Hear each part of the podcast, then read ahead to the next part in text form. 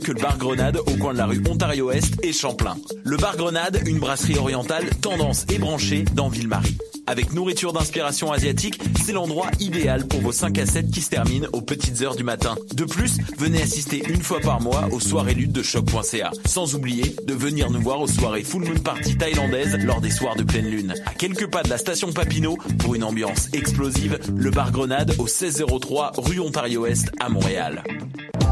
Hey, ta dernière découverte artistique date de 2003. Aïe, tant que ça change. Moi, c'est Morin. On est porte-parole du 21e festival Vue sur la Relève. Découvre avant tout le monde les grands noms de demain. Une programmation originale et audacieuse qui reflète les tendances de l'heure en art de la scène. Du 5 au 16 avril, lâche ton ordinateur et viens voir des shows. 12 dollars pour 2 à 4 spectacles par soir. Présenté par l'Auto-Québec en collaboration avec Québecor. Visite vue sur la relève.com. Vous écoutez Choc pour sortir des ondes.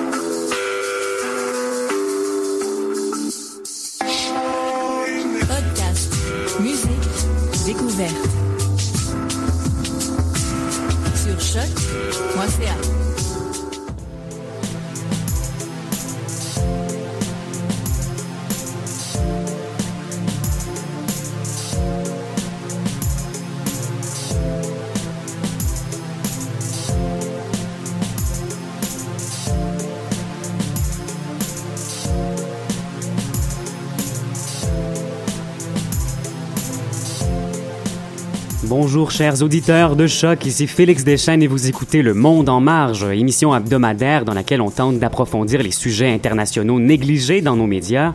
Aujourd'hui à l'émission, on parle d'un projet hongkongais de canal interocéanique au Nicaragua. On s'intéresse au vote important d'une loi am- d'amnistie, oui, euh, au Venezuela. Et on discute des élections qui s'annoncent tumultueuses au Pérou. C'est donc dire qu'on vous propose une thématique latino-américaine.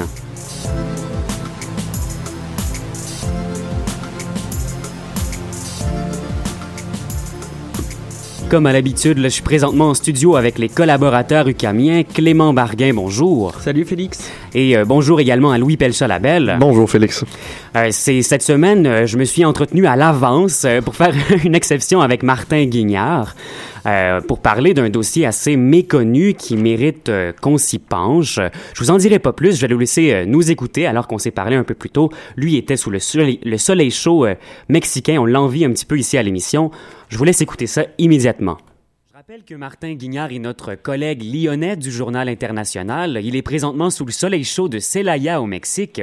Ça va bien, Martin? Ça va très bien, effectivement. Je suis sous le soleil très chaud du Mexique, Et- et mais euh, oui. bien au frais aujourd'hui pour euh, vous communiquer aujourd'hui euh, la chronique qui Exact. va nous intéresser. le rendez-vous hebdomadaire qu'il faudrait pas manquer. Et là, avec le, Mhm. le sujet qu'on va développer aujourd'hui, on aborde un thème récurrent ici au Monde en Marge, Martin. C'est un thème effectivement qui nous est cher et nous en avons déjà développé un aspect intéressant lors de notre dernière émission spéciale il y a deux semaines. Il s'agit bien sûr de la souveraineté nationale, en particulier des peuples indigènes face à des entreprises multinationales qui cherchent de nouveaux marchés là où les populations locales n'ont pas forcément envie de les voir s'installer, Félix. Mhm. Et on reste dans ta région de prédilection dans le monde, Martin, puisque tu nous parles aujourd'hui du Nicaragua, le plus grand pays de l'isthme d'Amérique centrale. Et c'est en effet au Nicaragua que se déroule notre histoire. Mais avant, faisons un petit tour, si tu veux bien, par le Panama et la Chine. Alors nous connaissons tous le fameux canal de Panama. Il s'agit de l'unique passage entre l'océan Atlantique et l'océan Pacifique pour les bateaux. Il a été construit il y a maintenant plus d'un siècle, c'était en 1914, et depuis beaucoup de choses ont changé, puisqu'à l'époque on ne prévoyait ni une telle augmentation du trafic en volume ou en nombre de bateaux, ni l'existence des énormes transporteurs que nous avons aujourd'hui et que l'on nomme des super tankers. Félix peut transporter jusqu'à 500 000 mètres cubes de pétrole. On imagine la bestiole. Mais c'est ça, là, pour donner un ordre de grandeur aux auditeurs, ça correspond à un peu plus de 130 piscines olympiques remplies de pétrole. C'est assez immense, effectivement. Oui. Ces méga navires doivent en effet contourner tout le continent par le Cap Horn au sud, dont on connaît aussi les difficultés. Et le canal, de son côté, donc au Panama, est complètement saturé. Jour et nuit passent des milliers de bateaux. Les contrôles sont compliqués, les attentes longues et par conséquent, les temps de livraison euh, tardé. Donc on comprend très bien pourquoi on a parlé du Panama, Martin, mais pourquoi parler de la Chine? Oui, effectivement, nous passons aussi par la Chine avant de, de rentrer dans le vif du sujet, tout simplement parce que l'acteur principal de notre histoire s'appelle Wang Jing, qui vient de Hong Kong et qu'il a créé une entreprise qui s'appelle, tenez-vous bien, la Hong Kong Nicaragua Canal Development. Hmm. Et là, tout se recoupe, vous l'avez compris. Cet entrepreneur multimillionnaire chinois s'intéresse de près à la création d'un canal au Nicaragua. Donc le Nicaragua est, comme je l'ai dit, euh, le plus grand pays de l'isthme d'Amérique centrale, mais c'est aussi le plus pauvre de la région, faut le savoir. Oui, et c'est bien là le nœud de l'histoire, Félix. Nous parlons avec ce canal d'un projet de très grande ampleur dans tous les domaines, y compris le domaine économique. Et c'est là qu'est tout le problème, puisque les autorités nicaraguayennes sont assez enclines à accueillir des fonds étrangers, à attirer des entreprises du monde entier pour le passage d'un océan à l'autre. Oui, il s'agit d'un projet gigantesque. Hein, on parle de centaines de kilomètres, de milliards de dollars de budget et de retombées faramineuses pour l'économie locale. C'est ça. Alors attention, nous allons maintenant parler gros chiffres, mais ça va nous donner une meilleure idée. Mhm. Avec une valeur des échanges commerciaux internationaux qui s'élevait, c'était en 2012, à 18 milliards de milliards de dollars. On parle donc du commerce de tout type, hein, entre tout le monde. Eh bien, le commerce fluvial représente 90% de ce total. Hmm. En volume, il s'agit de quelques 9 milliards de tonnes et un tiers environ passe du Pacifique à l'Atlantique ou l'inverse. Le canal en lui-même ferait en effet plus de 250 kilomètres et traverserait tout le pays d'est en ouest, donc pour rejoindre les deux océans.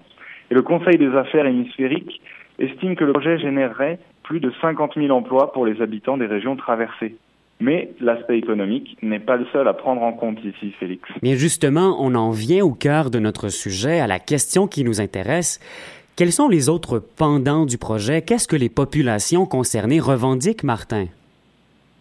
Eh bien, elles revendiquent tout simplement leur droit à la terre, Félix, puisque ce projet expulserait plus de 30 000 Nicaraguayens qui composent eux-mêmes près de 300 communautés dans des zones indigènes protégées. Mhm. Mais cela ne s'arrête pas aux dégâts humains. En tout, d'après les experts du National Geographic, le canal dessécherait 400 000 hectares de marais et de forêts tropicales, Hmm. dont deux biosphères enregistrées au patrimoine de l'UNESCO, où vivent des espèces rares comme euh, le jaguar, la tortue de mer ou le grand ara de Buffon. C'est un perroquet magnifique. Ne pas avoir à, à creuser, la route fluviale traverserait le lac Nicaragua, la plus grande réserve d'eau potable du pays. Wow. Et avec le trafic qui s'annonce, je doute que l'eau reste potable très longtemps si le canal voit le jour. On le doute tous, hein, on le voit très bien que les impacts sont nombreux, les conséquences lourdes, et on comprend là, très bien la réticence de ces populations. Oui, mais le sentiment qui prédomine n'est même pas la colère, Félix, en réalité, c'est la déception. La déception envers qui ou envers quoi, Martin? Eh bien, ni plus ni moins qu'envers leur président, Daniel Ortega, qui est une figure de la révolution du XXe siècle. Ben oui, la révolution sandiniste, on en, on a tous entendu parler, ouais. C'est exactement ça. Alors, Daniel Ortega était commandant de l'armée sandiniste. Il avait chassé le dictateur Somoza en 1979 C'est ça. et mis en place un gouvernement en faveur des pauvres et des démunis. Mhm. Or, aujourd'hui, ce canal est son projet le plus cher et il semble qu'il ait mis de côté les intérêts des quelques 30 000 de ses concitoyens pour soutenir les investissements étrangers et l'économie avant tout. Ouais, le projet égalitaire et émancipateur euh, initial, en tout cas, on le retrouve de moins en moins là-dedans. Les intérêts semblent varier avec le temps et avec les montants en dollars, on dirait. Effectivement. Pardon, c'est pour rappeler un peu à leur classe politique, leurs engagements d'origine, qu'un nombre toujours croissant d'opposants se rassemble et fait entendre sa voix contre ce projet. Ils étaient par exemple entre 10 et 15 000 à protester régulièrement l'été dernier. Depuis, les groupes s'effilochent un petit peu, ils sont un petit peu moins, mais euh, ils ont gagné le soutien d'organisations telles que Amnesty International, qui dénonce une violation des droits des populations. Mhm. Mais de son côté, le projet avance, les contrats se signent, etc. Et là, justement, où on en est actuellement dans, dans ce projet, Martin?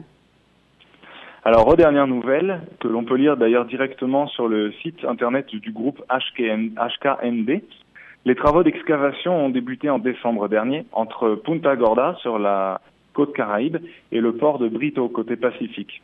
Avec euh, force propagande, la page des nouvelles montre comment les vestiges archéologiques trouvés sont remis aux autorités locales, Hmm. les musées soutenus financièrement et culturellement, et même l'écotourisme promu, etc. Je crois que malheureusement, puisque c'est une affaire de gros sous, le projet aboutira. Hmm. Euh, cependant, comme le rappelle Roman Nolwenn Thomas dans son récent article du Journal international, c'est un projet ambitieux, mais à quel prix? Et là, Félix, on ne parle pas de gros sous.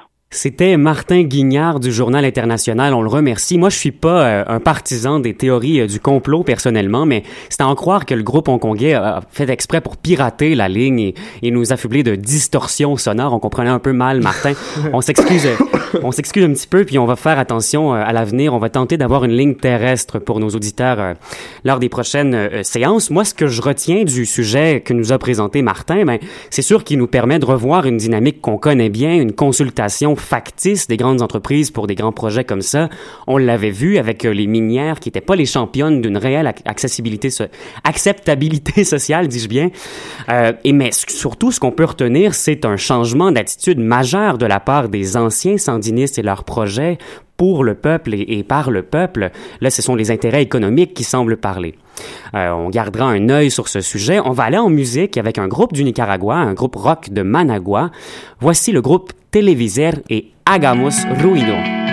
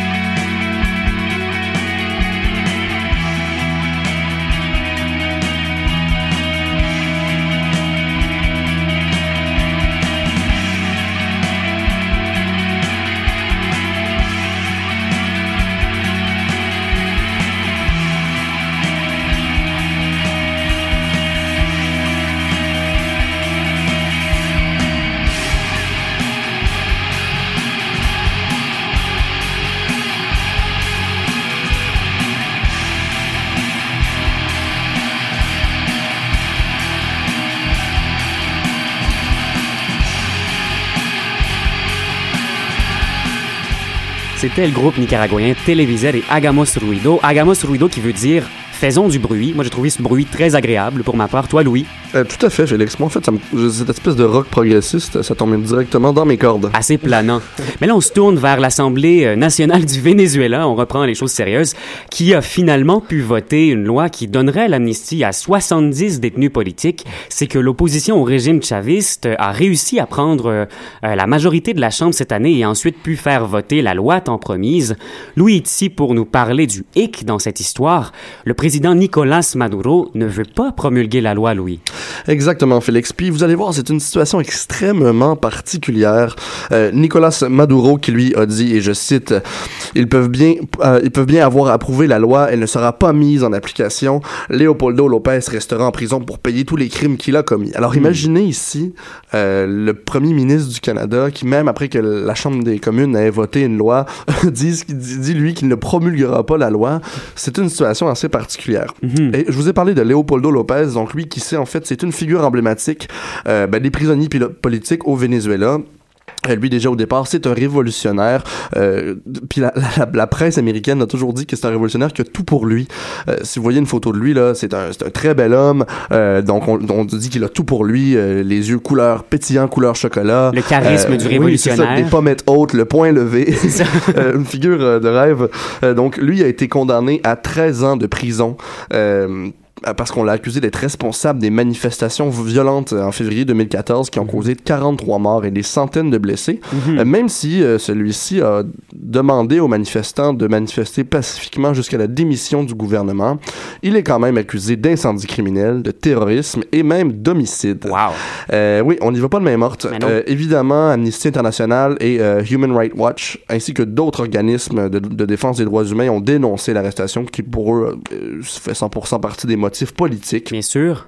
Euh, finalement, Leopoldo Lopez, euh, avec toute cette image de, de révolutionnaire et tout ça, est aussi un des grands leaders de le- du parti d'opposition, donc contre le parti de Chavez depuis euh, longtemps, même depuis 2008. Lui, il était déjà là euh, avant que, que Chavez ne passe l'arme à gauche, puis euh, il était déjà très critique envers Chavez à ce moment-là. Et c'est ça, le président actuel, même si la loi pour l'amnistie des prisonniers, elle a bel et bien passé, ne compte pas l'appliquer. Si on décortique la structure politique vénézuélienne, comment est-ce que c'est possible, Louis?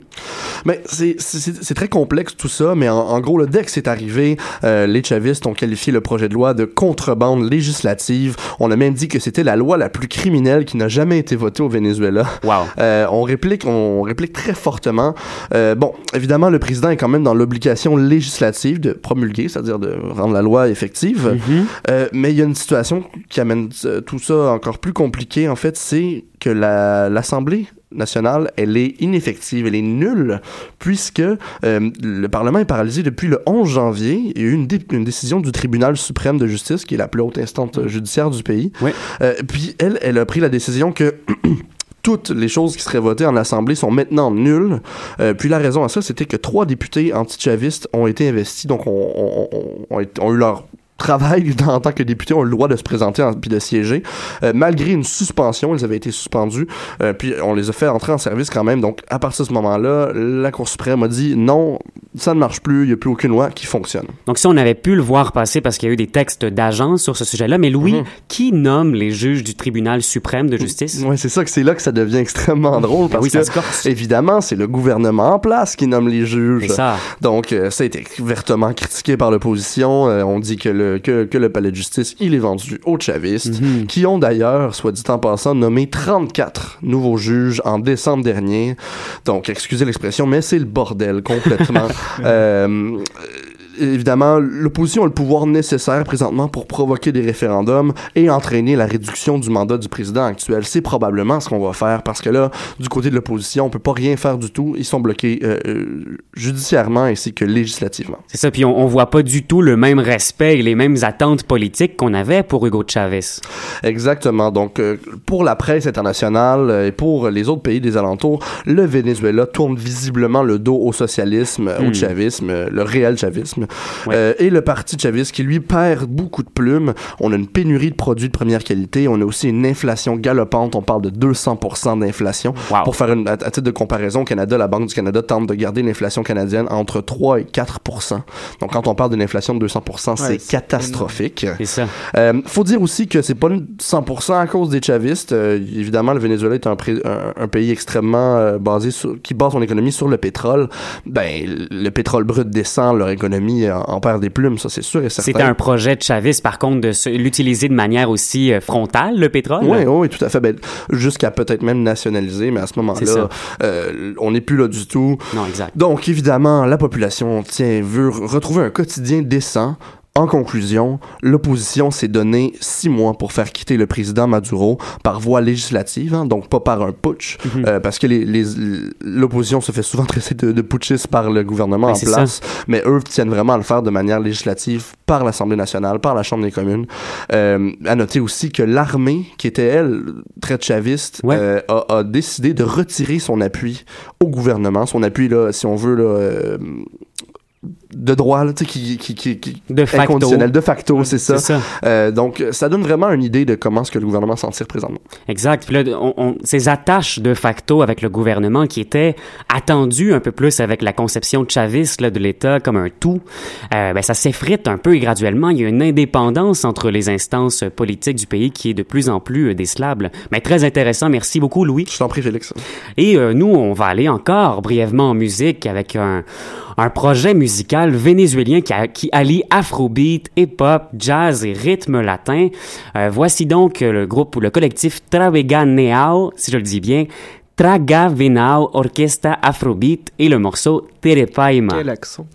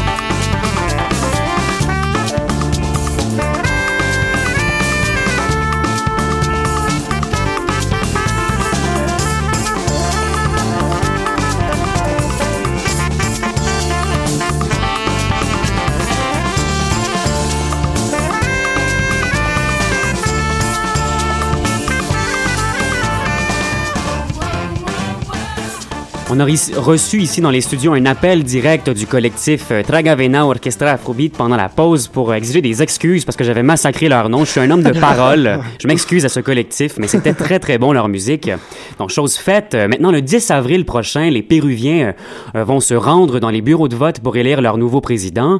Pour l'instant, la situation est quelque peu chaotique et l'avenir du pays est plus que jamais incertain. Ouais, on peut même dire que c'est le bordel pour reprendre l'expression de, de Louis, c'est ça Alors, Ça semble être comme ça en Amérique latine un peu, hein, ouais, parfois. c'est ça, c'est un peu l'ambiance euh, en ce moment.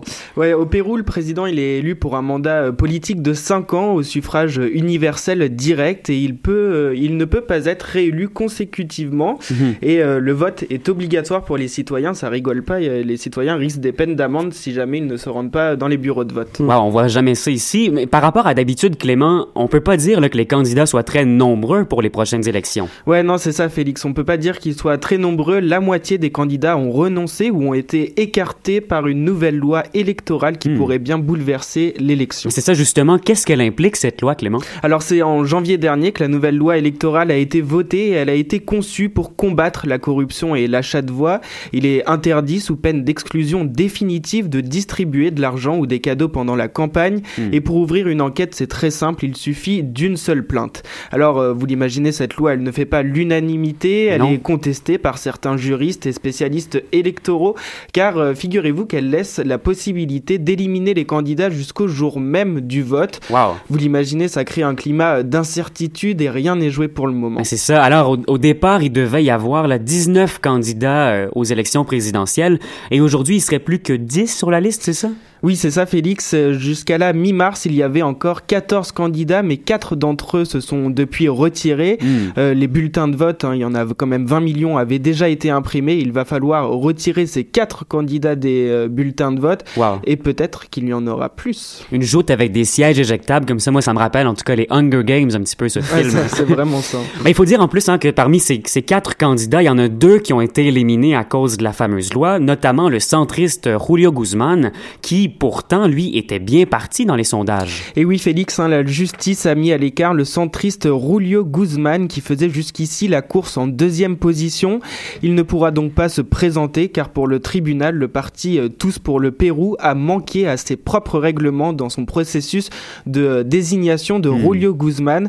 C'est donc un rendez-vous manqué pour cet économiste de 45 ans, quasi inconnu des Péruviens il y a encore quelques mois. Mhm. Il avait surpris tout le monde en se hissant à la deuxième position des intentions de vote et euh, Guzman a basé sa campagne sur le ras-le-bol du capitalisme et il était le favori des jeunes. Donc personne n'est épargné par le tribunal. Il y a aussi un autre candidat qui a été éliminé de la course au présidentiel. Oui, cette fois-ci, il s'agit de César Acuna. C'est un milliardaire qui a été ju- jugé coupable d'avoir distribué de l'argent à des marchands de rue et à un jeune handicapé lors d'un meeting. Alors le candidat s'est défendu en disant qu'il s'agissait d'un acte humanitaire. Ben, c'est ça? Mais pour le tribunal, c'est une conduite interdite.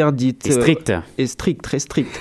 Au moment euh, de son exclusion, Acuna était en septième position dans les sondages, mais il a longtemps été en- à la troisième place. Il s'agissait donc d'un candidat euh, potentiellement président et sérieux. hein. Euh, Bon, pour se rassurer, Acuna est aussi président d'un groupe d'universités privées. Il a et il a récemment été accusé de plagiat dans l'écriture de ses deux thèses et d'un livre en entier. Wow. Ce monsieur, hein, il est peut-être pas blanc comme neige comme on pourrait le penser. Peut-être pas seulement les dons de charité dans la rue. euh, C'est tellement ironique euh, qu'il soit président d'un groupe d'université puis qu'il soit accusé de plagiat. Ah, ouais, non, c'est Ouais, ça. c'est fou. Mais on pourrait presque dire là, que c'est l'hécatombe avec toutes ces têtes qui tombent. Des têtes qui tombent comme ça, ça profite nécessairement à quelqu'un. Et là, c'est euh, Kaiko Fujimori, qui est la fille, euh, faut le dire, de l'ancien président autoritaire, pour ne pas dire dictateur dans les années 90, Alberto Fujimori. Ouais, euh, le fait que le centriste Guzman ait été éliminé, c'est une très bonne nouvelle pour Keiko euh, Exact. qui a récupéré des intentions de vote et qui est maintenant en première place dans les sondages, loin Hmm. devant ses adversaires. Euh, mais cette candidate, elle ne fait pas l'unanimité. Comme tu l'as dit, Félix, elle est la fille du président autoritaire Alberto Fujimori, Mhm. qui purge actuellement une peine de prison de 25 ans pour corruption et violation des droits de l'homme. Avec ce paysage chaotique comme ça, les observateurs eux disent que ben, ces élections-là seraient les plus mouvementées depuis la fin des années 2000. C'est ça, hein, selon les spécialistes, il s'agit des élections les plus mouvementées depuis la fin euh, des Au années début 2000. des années 2000 peut-être. Depuis, euh, La c'est fin ça, des ouais. années 2000, c'est pas terminé encore. lorsque lorsque l'ex-homme fort euh, du Pérou, Alberto euh, Fujimori, a été accusé de manipuler la loi pour pouvoir candidater à un troisième mandat. Alors pour l'instant, la fille de Fujimori est donc en tête, suivie de loin par Pedro Pablo. Et en troisième position, on retrouve le candidat d'Action Popular et la franco-péruvienne après Veronica Mendoza. Il y en a qu'un hein, dont les intentions de vote n'ont pas changé, c'est le dernier. Alors ça changera pas grand-chose. Il Mhm. s'agit euh, d'Alan Garcia et lui, il n'a pas du tout été affecté par tous ces changements avec cette loi. Donc malgré sa, sa relative stabilité au, au bas-fond, euh, on sent qu'il y a quand même un réel suspense parce que même là, rien n'est joué pour le moment et tout peut arriver. Là. Ouais, c'est ça. hein. Beaucoup de Péruviens font leur choix à la dernière minute et plus que jamais cette année avec euh, toutes ces disqualifications euh, tardives. Le second tour, lui, il est fixé au 5 juin. Et, au 5 juin, il aura très certainement lieu parce Mhm. que euh, il est peu probable hein, qu'un seul nom rassemble plus de 50% des suffrages dès le premier tour. Ça, Le chemin, il est donc long, très long, et tout peut arriver. C'est, on a l'impression d'être dans un scénario de, de je sais pas quoi. mais c'est ça. je sais pas pour vous, mais moi j'aime blottir dans mon lit, dans les, dans les couvertures et écouter euh, les dénouements comme on écouterait une télésérie Ouais, américaine. c'est vraiment ça. Ouais, ouais, c'est ça conçu pour nous laisser en, en haleine. Euh, moi, je sais pas si vous avez lu, parce que tout ça, ça me fait penser. On parlait de euh, d'une joute politique électorale chaotique. Je sais pas si vous avez vu cet article de Bloomberg. C'est le, le témoignage d'un hacker colombien. D'ailleurs, je m'étais engagé à mettre euh, euh, le, le lien sur notre page Facebook. Vous pouvez aller la consulter dès maintenant. C'est c'est chose faite. Et lui, ce hacker colombien dit avoir été embauché par un consultant politique très influent, un consultant politique vénézuélien, et il aurait mené des campagnes actives de hack euh, au profit de, certains euh, dirigeants euh, d'Amérique latine, dont le, chef d'État mexicain Enrique Peña Nieto, et lui affirme à toute fin pratique d'avoir fraudé par le hack les dernières élections présidentielles de 2012. Euh, c'est encore là, c'est digne d'une série. Je, Ouais, c'est une sacrée sacrée affaire. Hein. Puis là, c'est vraiment de l'espionnage où tous les candidats auraient été espionnés sur de très longues durées. Enfin, c'est une sacrée affaire. Exact. Puis lui, t'as dit qu'il était embauché par des firmes, c'est ça? Embauché par, embauché un consultant très influent qui, lui, Ouais. était embauché comme consultant politique par les chefs d'État de différents pays, dont le Mexique. C'est drôle parce que euh, il y a comme le principe de détective privé, mais là, c'est un criminel privé. Ben, c'est presque engager pour hacker. Ouais. Engagé par les voix officielles là, qui ont Mhm, été élues mhm. la plupart du temps, c'est ça, parce qu'il y avait de l'espionnage téléphonique, euh, du courriel. En tout cas, c'est à suivre, mais allez consulter cet article passionnant de Bloomberg sur notre page Facebook. C'est là qu'on va s'arrêter pour aujourd'hui. Euh, je remercie Martin Guignard qui était au Mexique et qui nous a aidés cette semaine. J'envoie la main en studio à mes collègues. Merci Clément. Merci Félix. Merci Louis. Merci Félix. Vous écoutiez Le Monde en marge sur les ondes de choc.ca. Ici Félix Deschênes et on se retrouve la semaine prochaine.